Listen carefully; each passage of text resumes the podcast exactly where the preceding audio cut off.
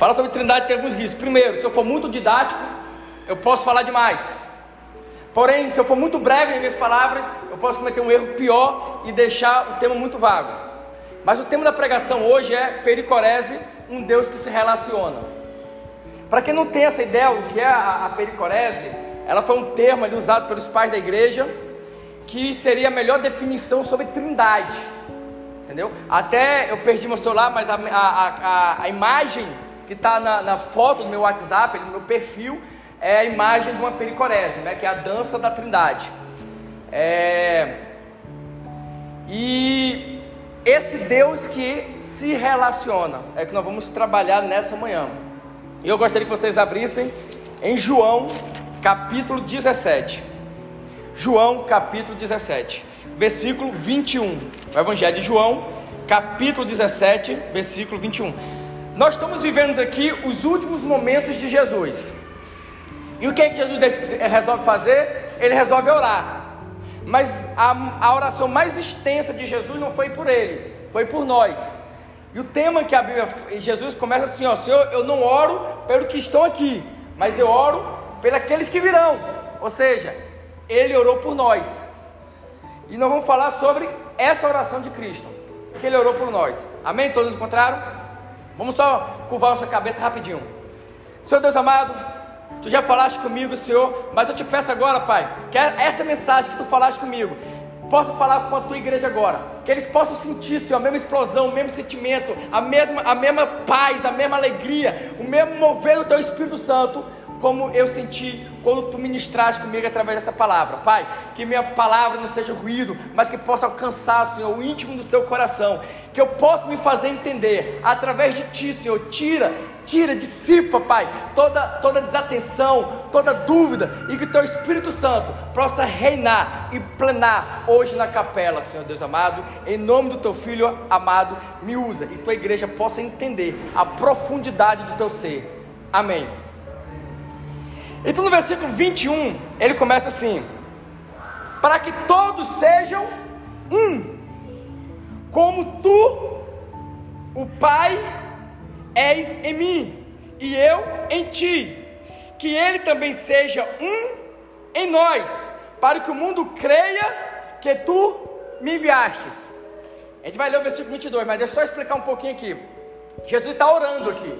Ele fala: Pai, eu quero que eles sejam um entre si, mas que ele também seja um apenas em nós, assim como nós somos um. E aqui eu vejo que o princípio da unidade da igreja não está em nós. O princípio da unidade da igreja está em Cristo, está no Espírito Santo.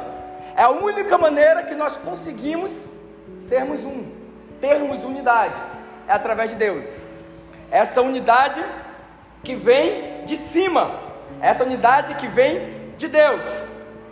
Aí ele fala no versículo 22: Eu lhe dei a glória que tu me destes, para que sejam um, como nós somos um. Eu neles e tu em mim, para que sejam perfeitos em unidade, e para que o mundo conheça que tu me enviastes e que o amastes como também amastes a mim. E aqui nós estamos vendo que Deus já está falando da igreja, não só da igreja invisível, mas da igreja visível, né? Quem, quem escutou nossa, nossa série de pregação, falei sobre o que é ser igreja. Né? Tem ali no nosso podcast, ali, tem, tem gravado. Quem não assistiu é bom ouvir. E nós falamos sobre igreja visível e igreja visível. Só que Deus está falando aqui da igreja visível. Porque Ele fala assim: ó, para que o mundo veja neles essa unidade e consiga ver na igreja a nossa unidade. Ou seja, eles vão olhar para a igreja unida e vão ver, vão refletir a nossa unidade. Então, essa é a importância da união da igreja. Entendeu? Essa é a importância da qual nós precisamos estar unidos em Cristo. Versículo 24: Pai, quero que onde eu estiver, estejam também comigo aqueles que me destes, para que vejam a minha glória, a glória que me deste, porque me amaste antes da criação do mundo. Pai justo, o mundo não te conheceu, mas eu te conheci, e este conheceram que tu me enviastes. O mundo não conhece a Deus Pois para conhecer a Deus é preciso se relacionar. Para conhecer alguém, eu preciso me relacionar. Nós brasileiros, a gente usa uma palavra para vários sentidos, não é? A gente não tem esse apego à etimologia da palavra. A gente fala, eu amo sorvete eu gosto é, do meu filho. A gente troca as palavras. Eu, eu só posso gostar de objetos, só posso amar pessoas. Né? Por isso que a gente, quando vai estudar português, a gente tem dificuldade na regência. Porque a regência, ela cobre o sentido do verbo. E a gente mistura tudo. Por que, que eu falo isso? Porque eu só posso dizer que eu conheço alguém se eu tenho um íntimo relacionamento com ela, com a pessoa. Por exemplo, se alguém perguntar para mim como é o capelão lá da, da, da, da, igreja, como é o pastor da igreja, eu vou dizer, bem, eu sei como é que ele é. Ele é branco, ele é assim, ele, ele, ele tem tanto, tanto de idade, ele tem um filho e outro que já está chegando ali na porta do gol. E eu, posso falar isso, mas eu não conheço. Agora, a esposa dele é, pode falar, não, a Emily pode falar, eu conheço o pastor. Eu sei das manias dele, eu sei do vício, eu sei do jeito. Por quê? Porque conhecer exige relacionamento. Vocês já ouviram aquele ditado que fala assim: quer conhecer alguém? Case-se com ela, né? Mas isso é real, porque é a convivência que faz a gente conhecer outra pessoa. Então só tem uma maneira de eu conhecer a Deus, é se eu me relacionar com Ele. E Deus só se revela através da Sua palavra. Preciso da palavra para ter esse conhecimento de Deus. E é interessante porque Paulo, diante da dificuldade, falava o seguinte: ó, peraí, isso não me atinge. Por quê? Porque eu sei o Deus que eu, eu conheço o Deus que eu creio. Olha que intimidade que ele tinha com Deus. Né? Então nós, o mundo não tem como o mundo conhecer a Deus. Por mais que eu faça aqui um seminário de teologia, explique todos os atributos de Deus, explique toda a essência de Deus, que ele venha conhecer a Bíblia de ponta a ponta, eles não conhecerão a Deus se eles não se relacionarem com Deus. Porque o, o, o grande charme da teologia é a revelação. Eu preciso que Deus se revele. Eu não tenho como eu conhecer a Deus se Ele não se revelar a mim. E para isso eu preciso de intimidade com Deus. Mas aí vamos entender então o que é essa pericorese, porque assim, explicar Deus é algo muito difícil. Por quê? Porque Deus é o Criador e eu sou a criatura. Imagina uma estátua explicar o, o artista que o fez. Não tem como. A estátua de pedra e cimento, e o artista que o fez, ele tem vida, ele é dinâmico, ele tem carne, ele tem, ele tem respiração, transpiração. O, o, as outras religiões, os deuses são palpáveis, eu consigo descrever. A minha não. A minha são três seres de mesma substância, de mesma essência, que não se dividem, mas não se misturam. Mas são três, mas são apenas um. Como é que eu explico isso? Não tem como, porque meu conhecimento é limitado e eu sou criatura e Ele é o Criador. Mas ele vive nessa pericorese. Pericorese que é a palavra seguinte, ó. Peri ele quer dizer dentro é, é, e, e corese, ela vem dessa coreografia, dessa dança.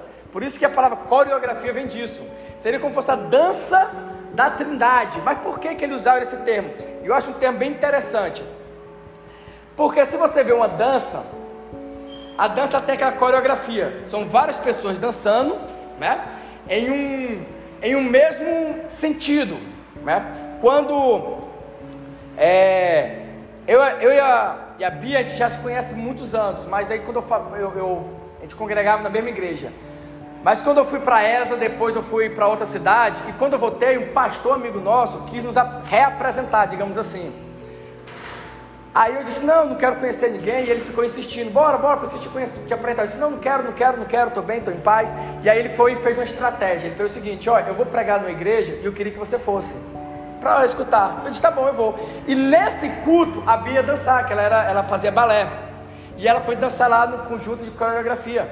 E eu me lembro da dança dela bem nítida, porque tinha um momento que uma pessoa ficava na frente e as outras ficavam atrás. E ela fazia um movimento e toda fazia sincronizada. De maneira que você via que tinha outras pessoas, mas você não conseguia identificar. Mas você via pelo movimento que tinha mais de uma pessoa ali. Por que, que eu estou explicando isso? E aí, em algum momento, aquela pessoa que estava na frente saía e a outra vinha. E ela ia para trás. E a dança continuava. Por que, que eu falo isso? Porque quando Deus disse: façamos o homem a nossa imagem, Deus Pai estava ali na frente. mas dá a entender pelo movimento façamos que tinha outras pessoas ali. Mas a gente não via porque quem estava na frente era o pai. Quando vamos lendo o Antigo Testamento, o pai, só ele se apresenta. Mas a gente vê os traços do filho. Mas a gente não consegue ainda perceber. No Novo Testamento, o pai sai e o filho entra e ele volta. E a dança continua. E a gente começa a ver o filho. E aí ele fala lá em João, capítulo 16, que ele fala o seguinte: Olha, para que o Espírito Santo venha, eu preciso sair de cena, para que ele continue a dança. Agora preste atenção, igreja: isso não é modalismo, isso não é unicismo. Temos três seres em uma mesma dança, só que um se apresenta para nós e o outro continua participando dessa coreografia da Trindade. Vou explicar onde eu quero chegar com tudo isso. Mas você tem que entender o seguinte: que no Antigo, no Antigo Testamento, antes de Deus apresentar o Filho, ele tinha que fazer as pessoas entenderem quem ele era. Ó, eu sou Deus, único, eu sou invisível, eu sou transcendente, mas eu sou um Deus também que me relaciono. Porque Deus se relacionava com Adão. E o mais interessante, vocês vão já entender isso. Quem é pentecostal vai até dar glória aí que Deus, ele se relaciona com ele mesmo, com a Trindade, Deus é eternidade. O nosso Deus é um Deus relacional pela sua própria natureza. Por isso que quando ele criou todas as coisas, ele disse que todas as coisas eram perfeitas. Mas teve uma coisa que ele fez e disse: Isso não ficou bom. Isso não ficou legal. Sabe o que foi? Ele disse: Não é legal que o homem fique só. Porque ele disse: Se eu sou um Deus que relaciono, e vou me relacionar com o homem, o homem também precisa se relacionar entre eles. E ele vai criar mulher. Eu vou explicar já isso aí também. Mas o que eu quero que você entenda agora é o seguinte: que nessa, nesse relacionamento da trindade, da pericorese, o pai, ele primeiro se apresenta, para depois apresentar o filho. Porque a, a, os, juda, os judeus tinham que entender, ficar nítido a ideia do pai. Quando eles ficaram nítidos da ideia do Pai, disse, pronto, vocês entenderam? Entenderam. Só que eu quero falar o seguinte, eu quero te apresentar um outro eu, que é, que é Jesus. E aí Jesus se apresenta no Novo Testamento. E aí a igreja começa a entender. E ele começa a explicar, vocês entenderam? Entendi. Mas eu e o Pai somos um. Vocês entenderam isso também? Ficou legal. Agora é o seguinte, eu preciso sair de cena para trazer outro. E a palavra é tão interessante que a palavra que foi traduzida é o seguinte: eu vou, mas vem outro de igual substância. Mas teve gente que traduziu assim: eu vou para que venha outro eu, né? Que é o Espírito Santo. Então, para que Jesus viesse, a ideia do Pai tinha que ficar nítida. E para que o Espírito Santo viesse, a ideia do Filho tinha que ficar nítida.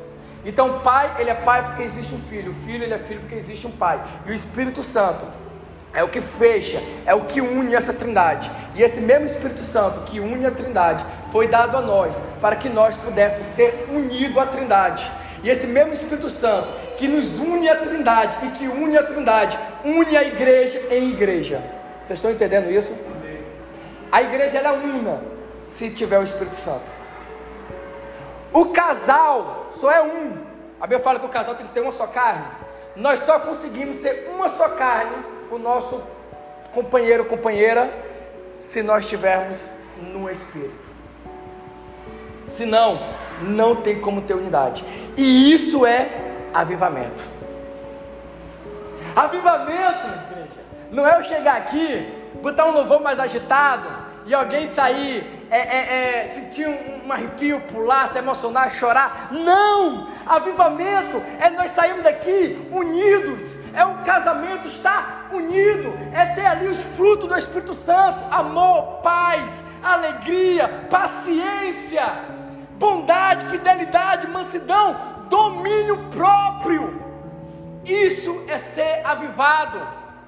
Ser avivado não é eu sair de casa com gel no cabelo, é, sapato ilustrado, bonitinho, e a minha esposa sair toda cansada, porque eu estava lá me arrumando para o culto, mas não tive coragem de trocar uma fralda, limpar uma casa, auxiliá-la a, a se arrumar.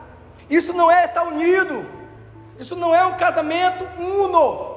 Casamento, um, um, coração avivado, é aquele que chega, amor, eu e você somos uma só carne. Vai lá, enquanto eu passo o pano aqui, você faz tal coisa, enquanto você coloca o sal, eu mexo a panela. Isso é unidade. Unidade é quando o irmão padece, a igreja toda sofre, mas quando ele se alegra, a igreja toda entra em júbilo. Isso é unidade. E isso, meu irmão, só o Espírito Santo pode fazer. Eu não posso, porque minha natureza é egoísta. Eu penso em mim antes de pensar em vocês. Eu penso em mim antes de pensar na minha esposa. Isso é do, do ser humano, isso é, é, é, é, a gente, é nós, é nosso espírito de sobrevivência. Mas quando o Espírito Santo entra, a gente começa a ter um amor sacrificial, ao ponto de querer a comunhão, a, a, a, a unidade. Se você ler o livro, de, se você ler a história de Pentecostes, lá no versículo 42 de Pentecostes, fala assim: eles se dedicavam ao ensino dos apóstolos e à comunhão, ao partir do pão e às orações. Sabe por quê? Porque eles estavam avivados porque eles sentiram o Espírito Santo. Quando eles sentiram o Espírito Santo, um versículo adiante, eles falam o seguinte: e nenhum deles sentia como se fosse, como que aquele fosse seu. Ele não sentia como que aquele fosse seu, porque eles tinham o Espírito Santo. Então, primeiro detalhe: na dança, na dança, ninguém é maior do que ninguém. Se você assistir uma coreografia, uma peça de balé, não tem maior do que menor, até as roupas são iguais. Não tem, não tem, pô, aquele cara ali dança melhor do que o outro. Não tem. Por quê? Porque é uma coreografia. Todo mundo faz os mesmos passos. Na Trindade não existe subordinação.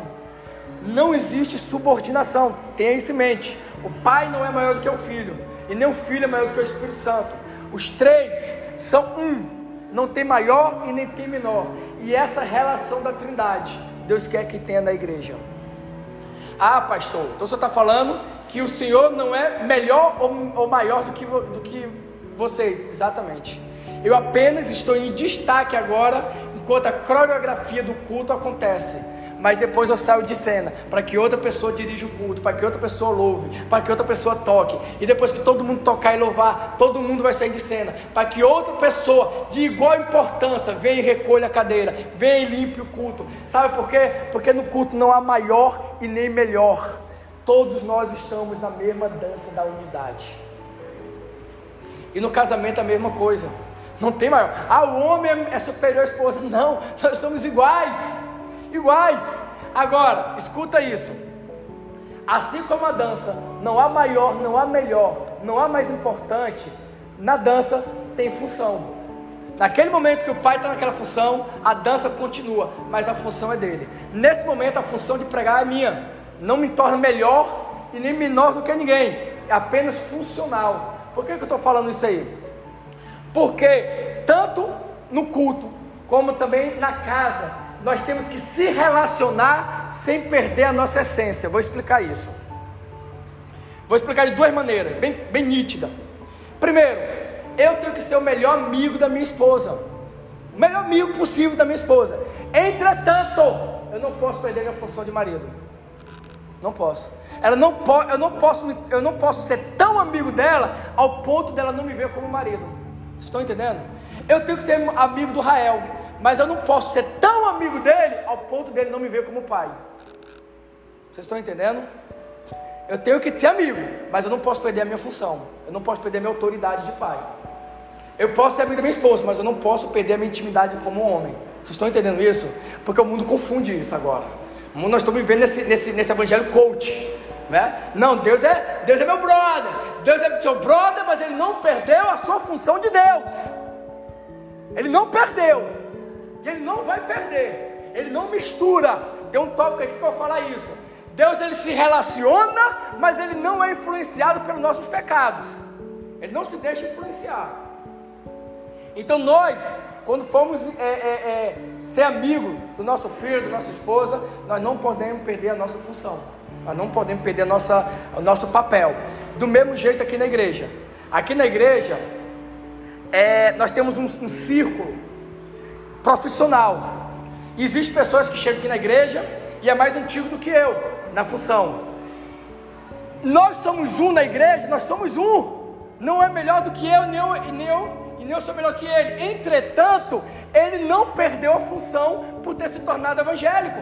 Ele continua sendo mais antigo do que eu. Vocês estão entendendo isso? Porque o crente às vezes quer, quer misturar. Não, a função continua. Se o cara é patrão e você é funcionário, ele não vai deixar de ser seu patrão e você não vai deixar de ser funcionário. Apesar de existir a igualdade, a função continua. Amém? E é isso que Deus fala quando ele fala do marido. O marido é o sacerdote do lar. Ele não é o mais importante. Ele não é o, o, o, o manda-chuva. Ele tem a função de ser o sacerdote do lar. É ele que vai lá e vai administrar. Ó, oh, vamos fazer um culto doméstico. Ó, oh, vamos fazer isso. É ele que puxa a, a responsabilidade da família seguir a Deus. Mas isso é funcional. Isso não quer dizer que ele é o, o melhor, entendeu? Não quer dizer isso, entendeu? Ele vai administrar. Se a esposa louva ou ministra melhor do que ele, ele como sacerdote vai fazer? Vamos fazer um culto doméstico, amor? Você prega. Porque você prega melhor do que eu. Qual o problema? Ele é o sacerdote, ele apenas administra. Então, na dança não existe preferidos, melhores, maiores, ou, ou sei lá, na dança todos são iguais e a glória é para Deus. Tudo que nós fazemos é para que Deus seja manifestado. Outro tópico. Nós temos um Deus que se relaciona, mas nós temos um Deus. Isso aqui durante a, a, a a história da igreja foi muito, muito problemático, né? Porque nós temos um Deus que sofre, nós temos um Deus que se relaciona e sofre, e as pessoas têm essa.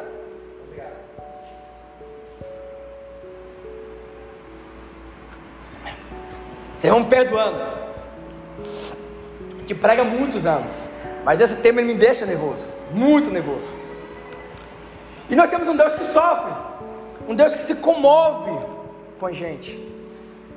Gente, isso, igreja, isso, ele separa de qualquer credo que existe no planeta Terra. Porque se vocês pegarem a religião grego-romano, você vai ver um Deus que se relaciona ao ponto de se corromper igual a humanidade. Eles começam a ter lascivas, invejas, ciúmes, porque eles se relacionam com o homem. Aí, os orientais falam o seguinte: não, Deus nem, nem, nem se move com a gente. Deus ele é aquele relojoeiro que deu a corda e deixou a gente lá. Porque ele não quer se envolver com, a, com, a, com, ele, com, os pecadores. Aí o cristianismo ele vê o seguinte, ó, não, não, não. O nosso Deus se relaciona, ele se relacionou com Adão. Jesus Cristo veio e se relacionou com a gente. Só que ele se relaciona, mas ele não se influencia com nossos defeitos. Pelo contrário, à medida que ele vai, ele vai, ele vai se relacionando com o homem, o homem vai sendo influenciado e sendo transformado à imagem de Deus. Aleluia. Vocês estão entendendo isso? Vocês sabem qual foi o primeiro milagre que Deus fez quando ele veio à terra? Foi salvar um casamento. Você imagina isso na cabeça dos discípulos? Você imagina Jesus reúne um discípulo e fala assim: Ó, eu sou o Messias esperado. Sabe aquele Messias que vocês esperaram? Sei, sou eu. Diz assim, pô, legal. E aí, o que não fazer? Vamos tirar o imperador romano, vamos destruir a, a, a, o inimigo e vamos dominar um reino santo. Eu disse, não, nós vamos para um casamento de um amigo meu. Peraí, Deus, de gente aí precisando de uma palavra, de um milagre. Não, peraí, mas o cara é meu amigo, o cara me convidou. Eu sou Deus, mas eu tenho o quê? Relacionamento com Ele. É um Deus próximo. Não é aquele Deus transcendental, que, ina, inalcançável. Ele é aquele Deus próximo da gente, ao ponto de compartilhar com a gente aqueles problemas mais banais da nossa vida.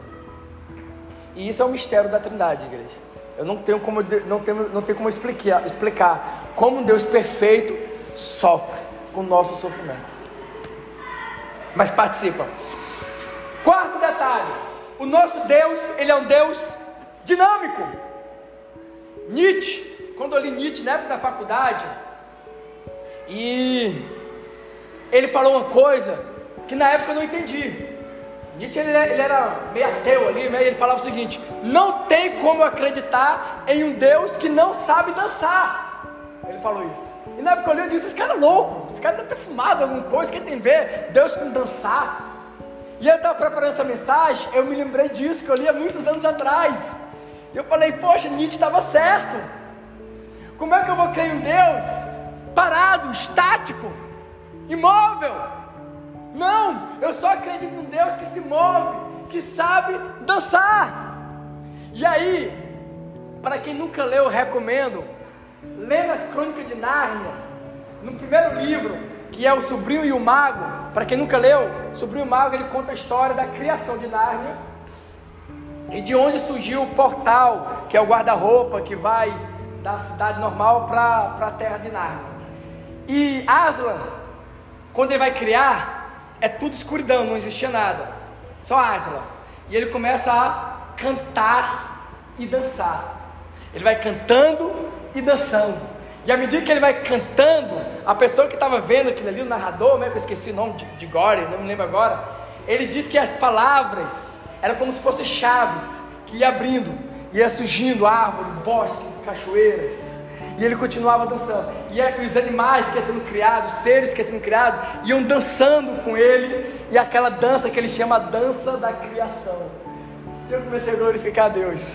Porque é um Deus que se relaciona, que dança, que participa, que canta. Não é um Deus imóvel, engessado, que não consegue dançar com a sua noiva.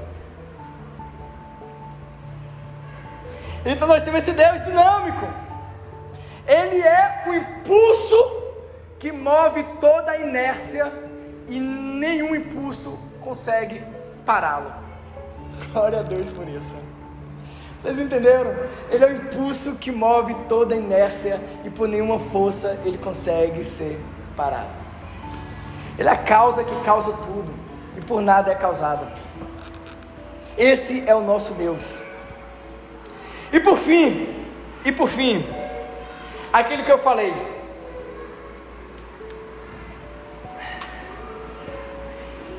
Deus, ele se envolve com o nosso dia, ele se envolve com a sua igreja, mas ele não é por ela influenciada.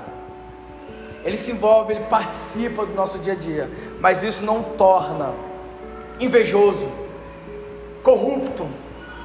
Ele não entra no jeitinho brasileiro. Aí a gente ora a Deus e quer colocar o jeitinho brasileiro em Deus, né?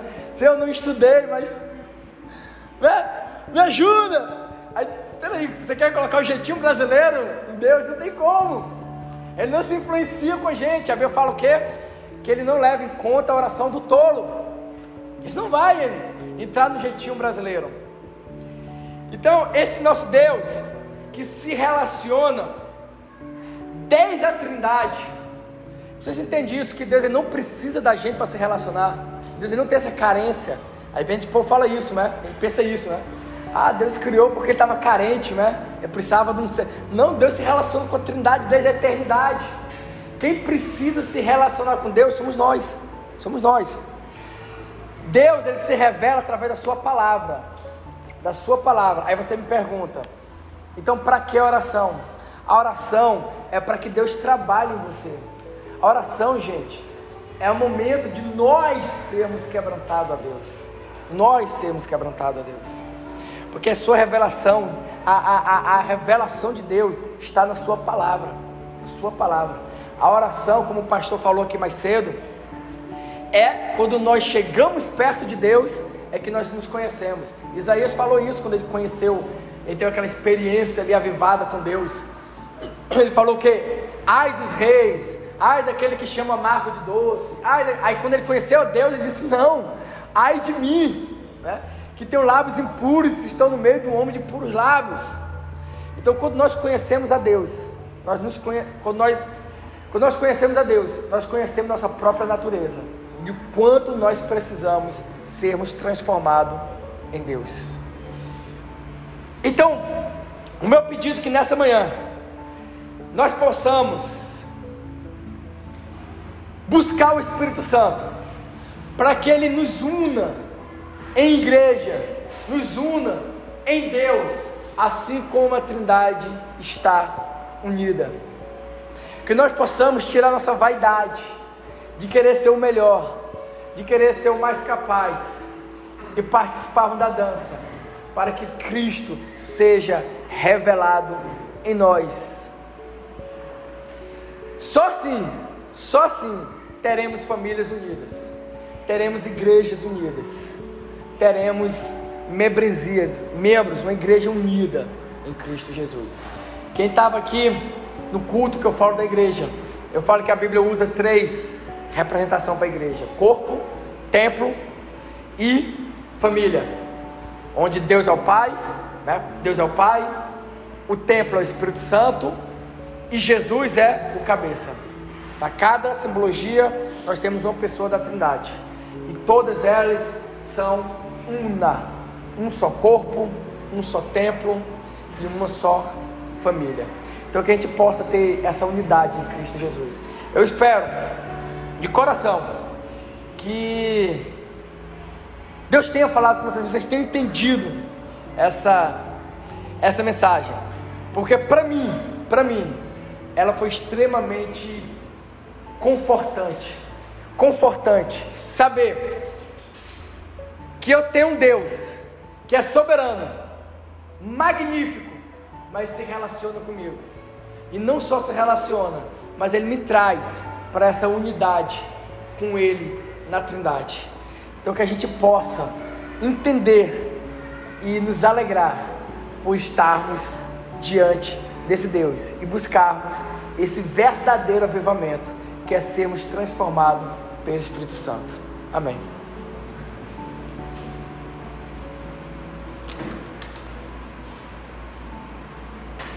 Irmãos, louvado seja Deus pela Sua palavra.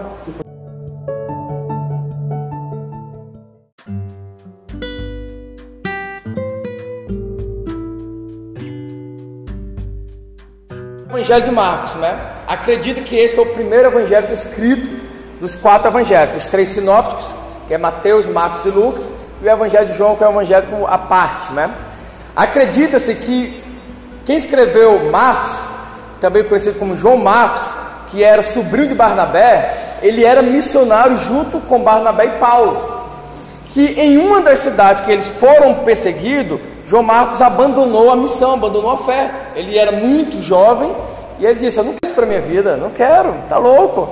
Fica apedrejado, sendo humilhado, sendo cuspido, é, é, é, entrando em barco de maneira não oficial, dormindo num porão, não tendo o que comer, não tendo é, aposentadoria, perspectiva do futuro. Não quero isso para mim, não. Aí o Marcos foi embora. Só que aí o, o evangelho cresceu e em algumas cidades os missionários já eram vistos como popstar, como pessoas, como celebridades. E aí Barnabé, ele teve uma ideia brilhante, disse assim, olha, nós vamos agora para uma cidade que a gente é bem recebido.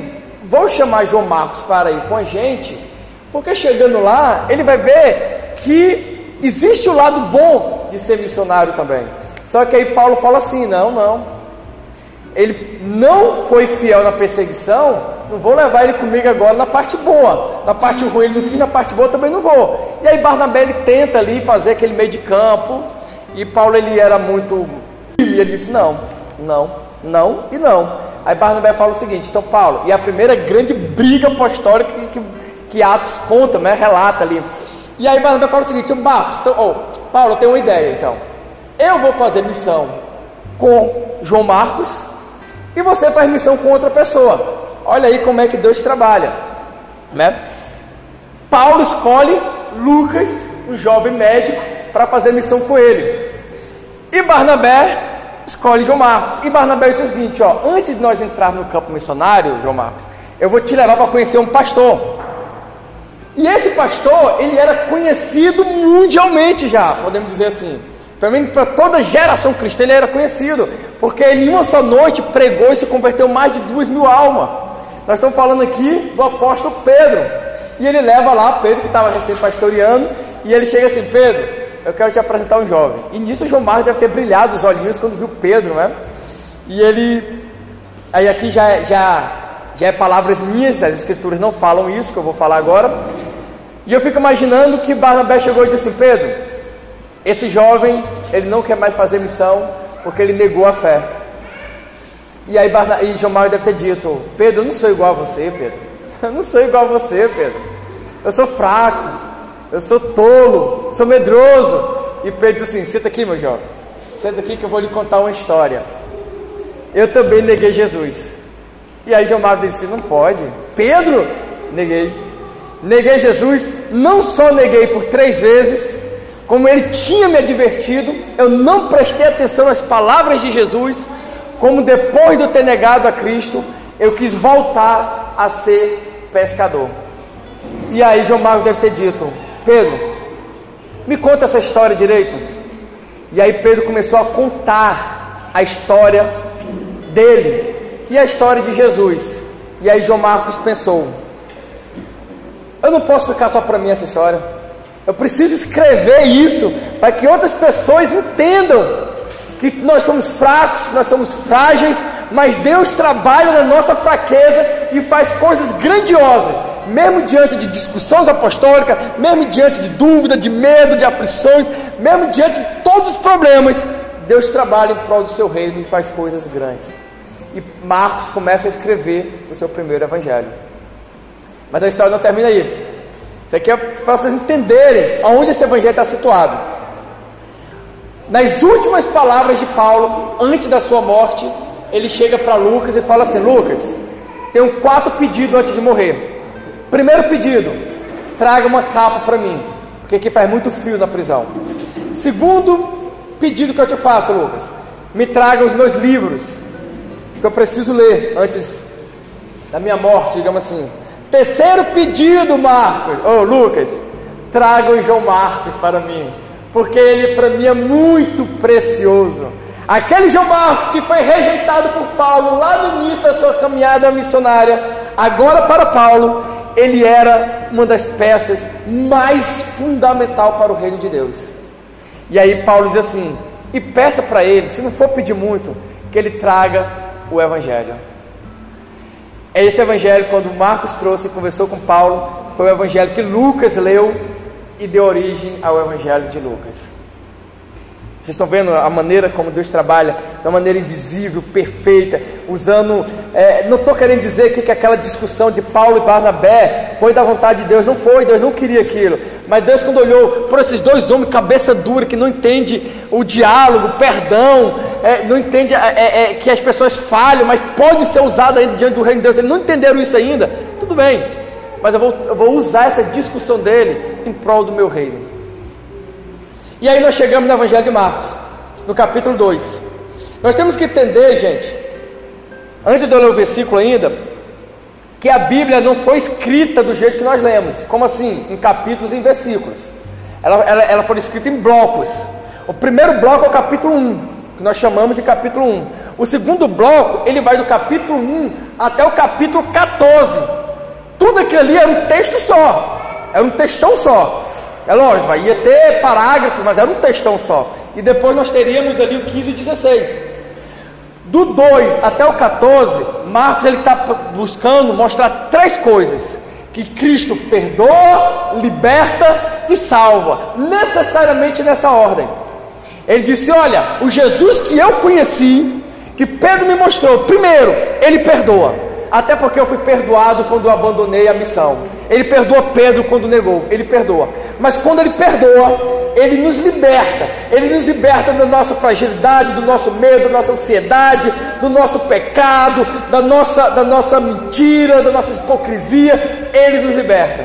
E depois de liberto, ele nos conduz à salvação. Então todo esse bloco ele fala isso. E como é que ele vai fazer isso? Ele vai ensinar isso não com palavras. O Evangelho de Marcos ele é conhecido como um Evangelho da ação um evangélico prático. Ele não tem sermão, ele não tem ensino, ele não tem explicação, ele só tem atos. Ele assim: olha, eu vou mostrar que Jesus faz isso, mas eu vou mostrar com prática, vou mostrar o que ele fez. Aí ele começa primeiro mostrando o primeiro ato de Jesus, que é a cura do, do paralítico em Cafarnaum. E começa assim o versículo 1 do capítulo 2. Dias depois, entrou Jesus de novo em Cafarnaum e logo correu que ele estava em casa. Só, só explicando aqui que essa casa aqui é a casa de Pedro. na verdade, a casa da sogra de Pedro, né? É, porque Jesus não é de Cafarnaum, mas ele já se sentia em casa ali na, na, na casa de Pedro, né? E aí correu a notícia que Jesus estava ali, né? Aí versículo 2: Muitos afluíram para ali, tantos que nem mesmo junto à porta eles achavam lugar, e anunciava-lhe a palavra. Alguns foram ter com ele, conduzindo um paralítico, levado por quatro amigos. E não podendo aproximar-se dele por causa da multidão, descobriram o eirado, né, o telhado, no ponto correspondente ao em que ele estava, e fazendo abertura, baixaram o leito em que jazia o doente. Versículo 5: Vendo-lhes a fé, Jesus disse ao paralítico: Filho, os teus pecados estão perdoados. Aqui nós temos que deixar bem claro que, primeiro, Jesus estava ali na casa da sogra de Pedro e chegou a multidão, né? Alguém deve ter tirado ali uma, uma selfie, né? Postado ali hashtag Jesus está aqui, né? Marcou ali, fez ali um, uma localização ali e as pessoas começaram, né? Pô, Jesus está lá, Jesus está lá, vamos, vamos, vamos. E aí a casa rapidamente lota, lota. E ali nós temos vários tipos de pessoas. Vocês vão ver que ali nós tínhamos os fariseus. Os fariseus na época, o cara era como se fossem os doutrinadores, né? Eles liam a lei e diziam, ó, essa lei está querendo dizer isso e trazer ali um entendimento.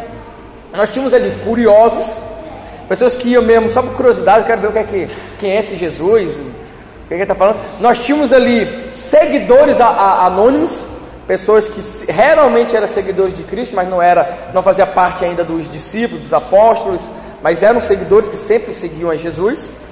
É, inclusive, João Marcos, durante todo o ministério de Jesus, ele é um seguidor anônimo, porque quando ele, Jesus ele recebe a condenação de morte, ele fala que ele estava lá e viu aquela condenação, enrolado em um lençol. Então, ele era um desses seguidores anônimos só depois que ele torna-se um discípulo, só depois da morte de Cristo, né? E ali tinha vários grupos, e ali tinha um grupo, gente, que só Jesus conseguia atrair que era o grupo dos pecadores. Ali nós tínhamos pessoas que não conviviam com judeus, que eram os cobradores de impostos. Os cobradores de impostos, gente, os judeus ele, ele nem conversavam com o cobrador de impostos. Se ele sentava na cadeira, ele não sentava mais naquela cadeira ali, porque ele considerava a pior raça. Os cobradores de impostos ele faziam o seguinte: se eu estava devendo a, um imposto a Roma, um cobrador de imposto ia lá, comprava minha dívida, vamos supor, por 100 reais, e depois, com aquele título da dívida, ele ia lá e cobrava aquela dívida que antes era 100 por 120, 150, 200, 300, está entendendo? Então ele, ele, eles consideravam aquele pior, porque ele cobrando o próprio irmão, né?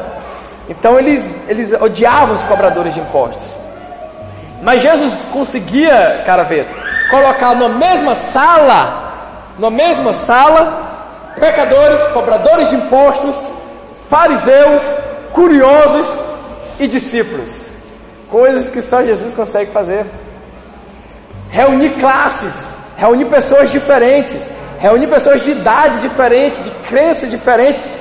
E ali Jesus conseguiu reunir todos naquele lugar, naquele local. Só que nós vimos o seguinte: no versículo 5, Jesus fala no plural, né? Vendo-lhes a fé. Então Jesus não observou só a fé daquele paralítico, mas afeta muito os seus amigos, né? E aí nós temos aquela frase que fala que nós somos a média das cinco pessoas que nós convivemos, né? E aí eu glorifico a Deus não só pela vida daquele paralítico, mas a vida também daqueles amigos que carregaram ele nas costas, que destelharam, que pegaram, arranjaram corda, foram baixando ele, e a vitória daquele paralítico tornou-se também a vitória daqueles amigos deles. E coisa boa é isso. E aqui eu vejo o primeiro é, referencial de igreja. Igreja é isso. Igreja é aquele que quando um está lá caído, ele diz, não, vamos dar um jeito. Vamos destelhar, vamos orar, vamos fazer campanha, vamos arrecadar, mas nós não vamos deixar você desamparado. Isso é ser igreja. Isso daqui é ser igreja. É levar uma pessoa, independente da sua condição, até Jesus. E eu, esses dias eu visitei o nosso pastor lá na sala dele, E ele estava falando assim: Poxa, esse ano muitas pessoas saíram. E eu falei para ele assim: Pastor, nós fizemos nosso papel de capela. Nós fizemos nosso papel de pastor. Nosso papel é esse: a pessoa chegar aqui paralítica na fé, nós pegarmos ele para levar até Jesus, ele sair sã e ir para a sua igreja, ir para a sua cidade, ir para a sua. Enfim, esse é o papel da, da capela. Queríamos nós que ficássemos aqui com gente o tempo todo, mas muitas vezes a transferência, entendeu? Muitas vezes outros motivos, mas a gente fica feliz quando a gente vê uma pessoa que saiu daqui, entrou aqui mancando, cego, triste e sai curado, restaurado, renovado, mas não porque a capela fez isso, não porque eu fiz isso, não porque o pastor fez isso, mas porque a palavra de Deus fez isso, porque Cristo fez isso. Aí no versículo 7, versículo 6, ele fala assim: Mas alguns dos escribas estavam sentados ali e arrazoavam em seu coração. Versículo 7: Porque fala ele deste modo? Isto é blasfêmia. Quem pode perdoar pecados senão um? que é Deus. E Jesus, percebendo logo, por seu espírito, que ele assim arrazoavam, disse-lhe: Por que razoais sobre estas coisas em vosso coração? Aí, versículo 9: O que é mais fácil dizer ao paralítico? Estão perdoados os teus pecados? Ou dizer ao paralítico, dizer ao paralítico, estão perdoados os teus pecados? Ou dizer, levanta-te toma o teu leito e anda. Aí ele vai e conclui: Ora, para que saibais que o Filho do Homem tem poder sobre a terra e autoridade para perdoar pecado, digo-lhe: Eu te mando, levanta-te, toma o teu leito e vai para a tua casa. Deixa eu compartilhar aqui algumas coisas. Primeira coisa, é, Jesus faz uma pergunta que para mim parece algo assim, bem lógico. Ele pergunta: bem, o que é mais fácil? Perdoar um pecado ou fazer um milagre de um paralítico andar? Se ele me perguntasse isso, sem pensar, eu responderia: Ah, Jesus, perdoar um pecado, né? Perdoar pecado para mim parece mais fácil. Vai, desde quando alguém me pergunta, ah, cara, me perdoa por aquilo, eu disse, não, tá, beleza, tá tranquilo, tá perdoado. Não se estressa não. Agora, eu não consigo fazer um paralítico andar. Não consigo fazer. Né? Não consigo. Entendeu? Então, para mim, eu pergunto, mas que pergunta é essa? Só que na verdade era o contrário. Jesus fez aqui o mais difícil, que era perdoar o pecado. Por quê? Primeiro, para perdoar realmente o pecado, para aquela pessoa ser justificada, santa, só Deus poderia perdoar o pecado. E isso os escribas sabiam. Isso já tinha saído algo doutrinário ali sobre ele, que somente Deus pode perdoar pecado. E quando Jesus fala, os teus pecados estão perdoados, ele está anunciando, ó, ó, eu sou Deus, eu sou Deus, eu posso perdoar o pecado deles. Só que, quando Jesus disse, o que é mais fácil para mim, como Deus, soberano, onipotente, fazer, perdoar um pecado ou fazer um paralítico andar? Para eu fazer um paralítico andar, Basta eu liberar, mandar, porque tudo me é submisso, qualquer coisa me é submissa. Eu ordeno e acontece. Agora, presta atenção, igreja. Agora, para eu realmente perdoar o pecado desse homem, primeiro, eu vou ter que me encarnar. E isso para a Trindade, isso para Deus devia ter sido algo muito difícil. Eu vou ter que me encarnar. Você sabe o que é isso? o infinito vai ter que se vestir de finidade. O soberano de fraqueza. O justo, o santo, vai ter que se tornar pecador. A eternidade vai ter que morrer na cruz. Deus diz assim: olha, vocês não sabem a dificuldade que eu vou ter que enfrentar para poder perdoar o pecado de vocês e vocês estão perplexos por causa de um simples milagre. Um milagre para mim é simples. Agora, o invisível do perdão vai ser a parte mais difícil para Deus. porque agora não vai mais existir o cordeiro. Agora eu serei o cordeiro imolado pela eternidade. E eu estava conversando com um cara veto ontem, numa tentativa de fazer um churrasco vegetariano. Tentamos ontem, foi, foi. Saiu muito bem não. Foi bom?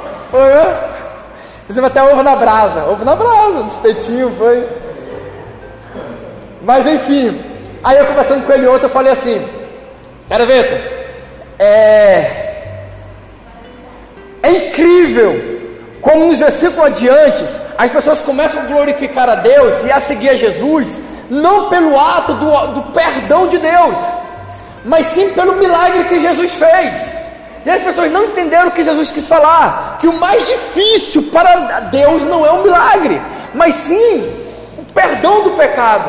E é isso que Marcos queria mostrar. Tudo que Deus vai fazer por um ato de amor.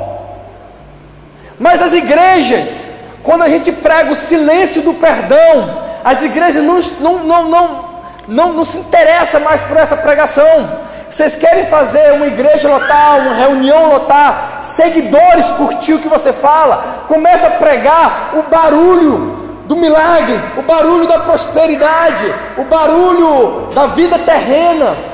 Aí isso começa a lotar. Só que quando nós pregamos o silêncio da salvação, os atos silenciosos que levaram a Cristo a morrer por nós, as pessoas não se interessam por isso. Quando eu prego uma satisfação temporária e terrena, as pessoas glorificam a Deus. Mas quando eu mostro uma satisfação eterna no, no, no céu, as pessoas não se interessam mais hoje em dia. Quando a gente convive com as pessoas e nós fazemos atos silenciosos de amor, parece que aqueles atos são desapercebidos, não, não, não passam, mas quando nós fazemos o, o, o barulho do romantismo atual, né? O, a minha sogra, se eu chegar para ela e falar assim, ó, oh, muito obrigado, poxa, foi bom. Aí ela fica assim, agora se eu publicar no Facebook, ela fica feliz. Mas as pessoas parecem que hoje em dia são assim, né? As pessoas são assim hoje em dia. A gente tem, parece que tem que, tem que é, é, é, é gritar o, o, o romantismo silencioso, o ato simples da vida. Hoje em dia é passado despercebido. Um jogar uma bola de gude com o filho, uma conversa, falar besteira na calçada, coisas simples da vida a gente não percebe mais, porque nós estamos acostumados com os holofotes, com, com, com excesso de glamour, e a gente esquece que o Evangelho é simples, que servir a Deus é simples, que as melhores coisas da vida são simples. Em um livro muito bom, A Vida por um Fio, de uma doutora que ela trabalha no lado, lado terminal da vida, né? o câncer, quando já não tem mais, não tem mais volta. Ela trabalhou isso durante 10 anos. E aí todo paciente ela faz uma pergunta: o que você gostaria de comer se pudesse e o que você gostaria de viver se pudesse? E ela anotou as respostas de todos os pacientes. Ela fala o nome do paciente, o histórico médico, como foi a morte, como era o convívio e qual era a resposta dele. Nenhuma resposta era: ah, eu queria comer um caviar. Sabe, eu nunca comi, eu queria comer antes de morrer um caviar. Ou então não, eu queria comer uma lasanha feita com molho, ou então daquele, um churrasco feito com aquele cara, né, que pinga o sal assim, não. Sabe qual era a resposta normalmente? Ah, eu queria comer a comida da vovó. Sabe, eu queria um ovo mexido que só meu pai sabia fazer. Ah, eu queria mesmo, sabe o que era? É aquele leite com Nescau num ponto que minha esposa fazia. Era comida simples. E quando eles falam assim, se você pudesse voltar, qual era o momento que você queria ver? Eu queria ter participado da formatura do meu filho. Sabe, eu queria ter visto meu filho dar o primeiro passo. Ah, eu queria estar lá, viver de novo meu casamento. Eu queria ter feito aquela viagem que eu não fiz. Eram coisas simples. Ninguém fala, ah, eu, era, era minha promoção. Ah, era, foi quando eu ganhei tal coisa. Não. As pessoas sentem saudade das coisas simples. Ah, eu sinto saudade, sabe o que? Dos meus amigos de colégio que a gente se reunia no recreio. Ah, eu sinto saudade. Então a gente esquece que a simplicidade da vida é onde está a riqueza do Evangelho, da salvação, dos atos de Cristo. O livro Pequeno Príncipe trata isso com maestria, já primeiros, nas primeiras páginas. O Pequeno Príncipe fala assim: Eu não entendo os adultos. Porque se eu falar assim, eu conheci um menino, e o menino é legal, ele brinca comigo, ele ri. A, o adulto pergunta, tá, mas quantos anos ele tem? Porque os adultos só enxergam números. Se eu falar para ele, eu fui na casa dele, a casa dele é legal, nós subimos na árvore, tem um lugar para a gente correr, dá para se esconder. E o adulto vai perguntar: Mas quanto é o valor da casa? Porque se eu disser para o adulto, a casa vale 100 mil, ele vai dizer: A casa não é boa. Mas ele nem olhou a casa. Mas se eu disser a casa vale 5 milhões, ele vai dizer: Esse teu amigo quer uma casa boa. Mas ele nem viu a casa, ele nem viu o tamanho da casa da árvore, ele nem viu o pátio. Então, porque o adulto só enxergam isso. E aí ele vai assim, sabe o que eu, eu descobri? Que, que o essencial é invisível aos olhos. Me desculpe, igreja, citar um escritor que eu gosto muito, que é Tolkien. Tolkien no, nas crônicas ali do, do, do Senhor dos Anéis, ele conta a história de quatro amigos que o reino tinha todo se perdido. Os elfos tinham se perdido na vaidade, os anões por causa da riqueza, todos os reis tinham se perdido no seu egocentrismo, toda a humanidade, resumindo, tinha se perdido. E quatro amigos, que eram hobbits pequenos, de pé grande, medrosos, tinham medo até de sair da sua vila estava o futuro de toda a humanidade do, do, do Médio Reino, da, da Terra-média. E aí, sabe o que é, que é interessante? É que em alguns, muitos momentos o Frodo né, quer desistir, quer se resistir ao pecado do anel, mas os seus amigos, ali Sam, ali o, o, o, o esqueci agora o nome agora dos outros dois, ele vai lá e anima e fala: Olha, é assim que se faz os grandes heróis é no medo, é na, é na, na fraqueza. Não resiste ao pecado, não ceda ao pecado, não, não se entregue.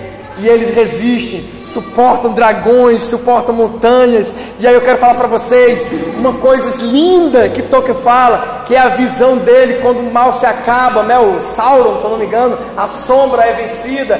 E aí Sam chega para ele e ele fala assim: Eu escuto, eu escuto assim, vozes como uma água que cai na terra seca, e sons de muitos risos, de risadas como eu nunca ri na vida, e de todos os prazeres como se tivesse em meu ser. E ele pergunta: Ô oh Sam, será que a sombra nunca mais voltará? E será isso mesmo para sempre? E ele pula da cama com os, com os braços abertos, falando: Eu vivo como a primavera após o inverno, que refloresce, e não sei descrever essa sensação. Eu, quando li isso a primeira vez, eu, eu, eu me imaginei, é isso que nós vamos falar um para o outro quando chegarmos no céu. Sabe o que é isso? Sons de risadas eternas. É como o nosso ser explodisse de todos os prazeres, de todas as alegrias ao mesmo tempo. Voz da verdade, ele fala assim: depois do rio azul, lá não haverá mais morte, não haverá mais choro, ali tudo é paz, ali tudo é vida. E aí Jesus tenta falar para eles: o milagre é algo simples, mas o preço que eu vou pagar para vocês, para perdoar o pecado, um ato de amor, isso sim é que é difícil para mim. Para terminar essa parte, existe uma, uma corrente da teologia, isso não é aceito por muitos, que ele fala que aquele cálice que Jesus bebeu, que na cruz, que ele não queria, Jesus falou assim: Pai, eu faço tudo, mas uma coisa eu gostaria que o Senhor não me fizesse, era beber esse cálice. Dizem que esse cálice que Jesus estava ali não querendo beber era a ruptura da trindade durante a cruz. Porque foi o único momento que Jesus gritou, né? Eli, Eli, da massa bactânia, né? Deus meu, Deus meu, por quê? Por que o Senhor me desamparou? Entendeu? Dizem que aquela ali foi a dor insuportável da trindade, a trindade que nunca se separou, ela teve que se separar. E para alguns teólogos diz que a Trindade teve sim que se separar, porque uma, um, um ente da Trindade, o Filho, estava em pecado, e um teria que estar santo para receber esse sacrifício.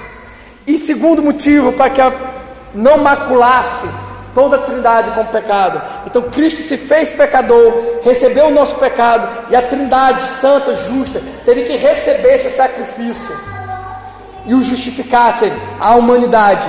Então, para alguns correntes, esse era o cálice que Deus brandou na cruz, porque me desamparasse. E era isso que Cristo estava vendo aqui.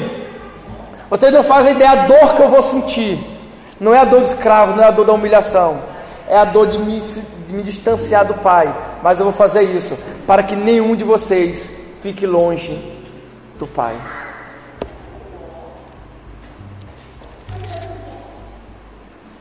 Eu espero, igreja, de coração, que essa mensagem ela tenha se feito entender na dimensão que ela é, que a gente possa iniciar esse ano entendendo e compreendendo o sacrifício, a nossa salvação não foi barata. Ela não é, ela nos é dada de graça, mas ela não foi barata. Ela é um presente da qual nenhum de nós poderíamos pagar. E pelo fato de nós não conseguirmos pagar, ela nos foi dada de graça. Mas ela não, nos, ela não custou, ela custou um alto preço. Um alto preço. Que a gente possa não só se fazer, não só se fazer dignos e gratos dessa salvação, mas que a gente possa ser por elas, por ela transformada. Como eu falei no início da mensagem e termino esse bloco que Marcos começa a contar o seu evangelho, ele começa falando que Cristo perdoa, Cristo liberta e Cristo salva. Então que a gente possa entender esse perdão de Deus, caminhar para essa nossa libertação, uma, uma, uma, uma salvação que nos transforma em homens melhores, em mulheres melhores, em pais, filhos, trabalhadores melhores. Que a gente possa ser transformado pelo Evangelho de Cristo. Que a gente não possa ser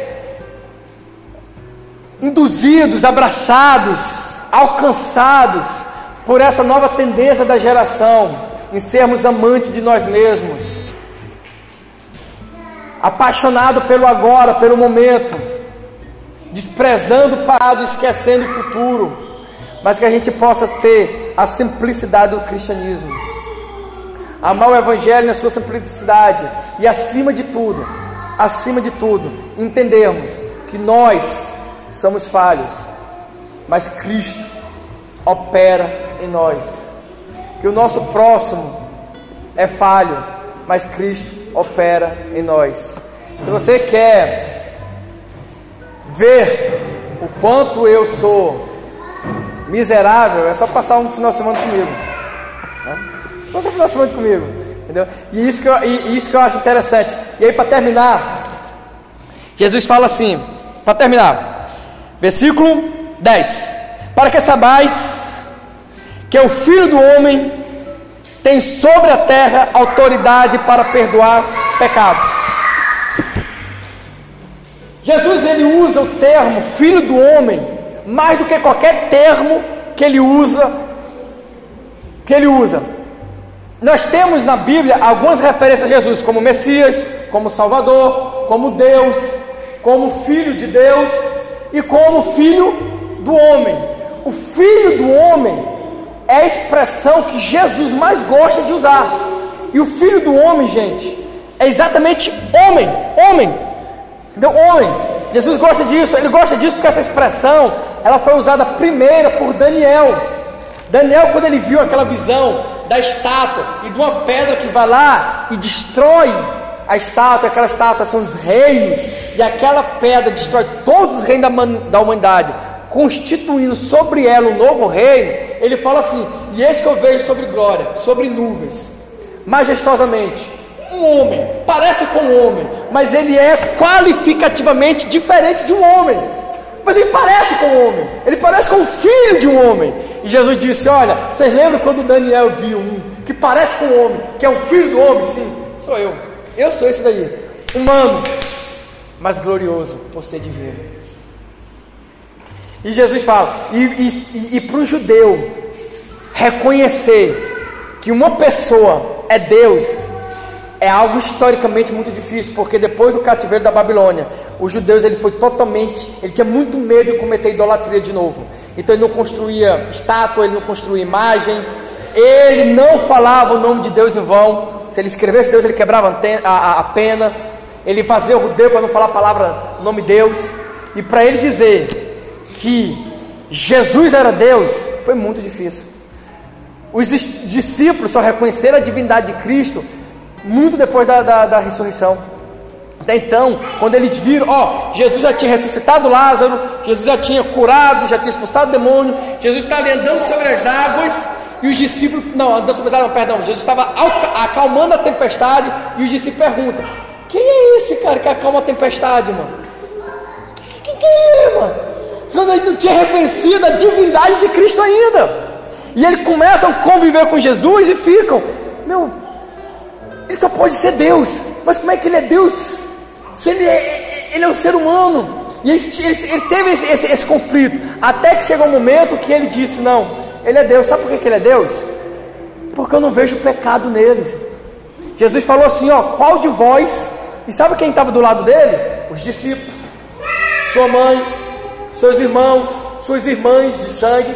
Jesus fala assim: Ó, quem de vocês aí acha falha em mim? E todo mundo ficou calado.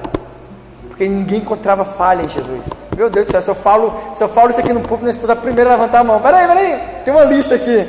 Né? Pessoas que convivem comigo. Né? O cara vai dizer, opa, também tenho, né? O pobre do caraveto veio aqui e falou, pastor, foi de Deus eu vim para cá porque o senhor aqui vai me discipular. E aí eu que fico sugando ele o tempo todo. Eu ligo para ele, eu preciso de você, vem aqui. Por quê? Porque nós somos medrosos, nós somos falhos, nós somos duvidosos do mesmo jeito. Só que Jesus é Deus. Só que aqui ele fala assim, ó. Ele vai e fala assim, gente, eu sou Deus, eu posso perdoar pecados. Mas não esqueçam, eu sou filho do homem. eu tenho duas naturezas. E aqui para os gregos, né, pastor? Para os gregos reconhecer a, a, a, o lado humano de Cristo foi muito difícil. E o Evangelho de João vem para mostrar que Jesus também era era humano, né? Porque os judeus tinham dificuldade de ver Jesus como Deus, mas os gregos via isso com facilidade. Mas os gregos não conseguiam ver Jesus como homem. Por quê? Para os gregos, a carne era algo ruim, era algo que levava ao pecado. E ele não podia entender que a nossa salvação veio da carne, veio de uma pessoa encarnada. E aí Cristo fala assim, em Marcos, para a gente encerrar: Ele fala assim: eu sou Deus e posso perdoar pecados, mas eu também sou filho do homem que Daniel viu na grande estátua da Nabucodonosor. Sabe o que é que Deus está falando para você? Se você estiver precisando de mim, eu sou Deus, eu sou majestoso, eu sou soberano, eu sou magnífico, eu sou aquele que faz tudo, eu sou a causa que tudo causa, mas por nada é causada, eu sou aquele que faz o nada acontecer tudo, eu sou o soberano, eu sou o criador, eu sou o renovador, o restaurador mas eu sou aquele que senta ao teu lado para ouvir a tua, a tua conversa. Eu sou humano, eu, eu entendo, eu compreendo. Eu sento ao teu lado, eu passo o dia contigo. Eu sou Deus, mas eu sou homem. Eu sou Deus, mas eu sou humano. E tudo isso por amor e para perdoar os nossos pecados. Amém. Vamos escovar nossa cabeça.